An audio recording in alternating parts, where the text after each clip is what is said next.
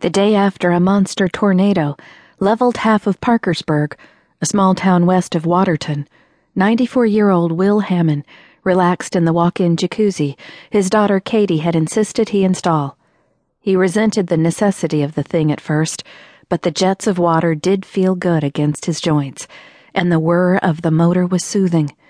From where he reclined, he could see out the east window. It was Memorial Day. The sun splintered through the elms and maples that edged his property line. A warm breeze carried in the smell of lilac blossoms. It was such a beautiful spring morning, in contrast to yesterday's horrific storms. If that twister had veered just a few degrees south, instead of moving straight east, it would have gone through Will's living room. But it hadn't, and Waterton had only gotten some false alarm sirens and a good drenching. Still, the devastation looked like a war zone. It was all over the news, and would be for weeks. After a rain like that, the grass would sprout up like crazy. It need to be cut today, once it dried out. Will still did his own lawn work, although his land and riding mower was half as old as he, and nearly as decrepit. He did all the repairs himself, too. His muscles might not work like they used to, but his hands had never lost their magic with engines. Any engine, any time. He could wear a blindfold, and his hands would remember. Will loved the smell and feel of grease, loved the idea of it.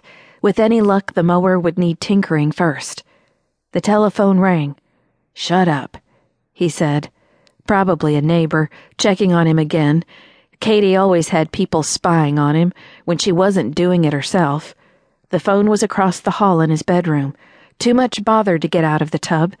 That's what answering machines were for. After the machine's canned greeting, he made out Katie's voice over the jet's motor. Dad, come on, pick up. I know you're there. I need to talk to you. You're on the John. Dad? Click. She'd call back, that tone of voice. Wouldn't be long either. Might as well face the inevitable. Muttering to himself, Will pulled the plug and waited for the water to drain enough to open the door. The slip free rubber mat on the floor reminded him once more of the necessary indignities of longevity. The phone rang again, right on schedule. Still wet, Will walked naked across to his bedroom to pick up the receiver. Rows of photographs lined the hallway walls pictures of Will and Elaine, of Katie and her son Charlie, of fishing excursions on the Oak River, and vacations to mountains and beaches and of backyard croquet games, where Will would rather whack someone else's ball onto the neighbor's lawn than hit his own through the hoops. He lost Elaine to emphysema in 89. Katie's husband abandoned her in 91, and now she and Charlie didn't visit as often as they used to. Nevertheless, life was okay for him. For all of them. It was okay. He picked up the receiver. What? Dad? Katie said. You never told me there was a gas station under the construction site. Your gas station. Will's Standard. From the 1930s. Matthews checked the city records. Will Standard? Will thought. Those were the days. I sold that place back in 42, 43, he said. Sometime during the war, anyway. Gas rationing was killing me. I thought they tore it down. They did tear it down, Dad, but damn it, there's an old tank buried there. That's where I used to keep the gas. Katie had always shown annoyance with silence.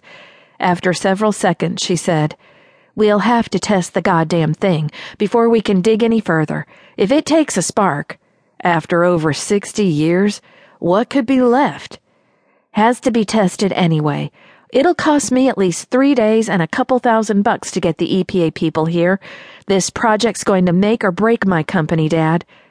To Katie, every inconvenience was an emergency that would make or break her company. Will sighed. That was some storm yesterday, he said. I ever tell you how your great grandma Margaret survived the Pomeroy cyclone in 93? That'd be 1893. Probably since I was in Mom's womb. Dad, I don't care about the tornado.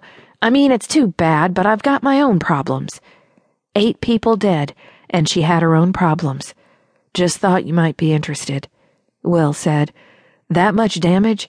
They'll need a lot of construction. I have a project, Dad. I can't take on any more right now. Why are you at work on a holiday?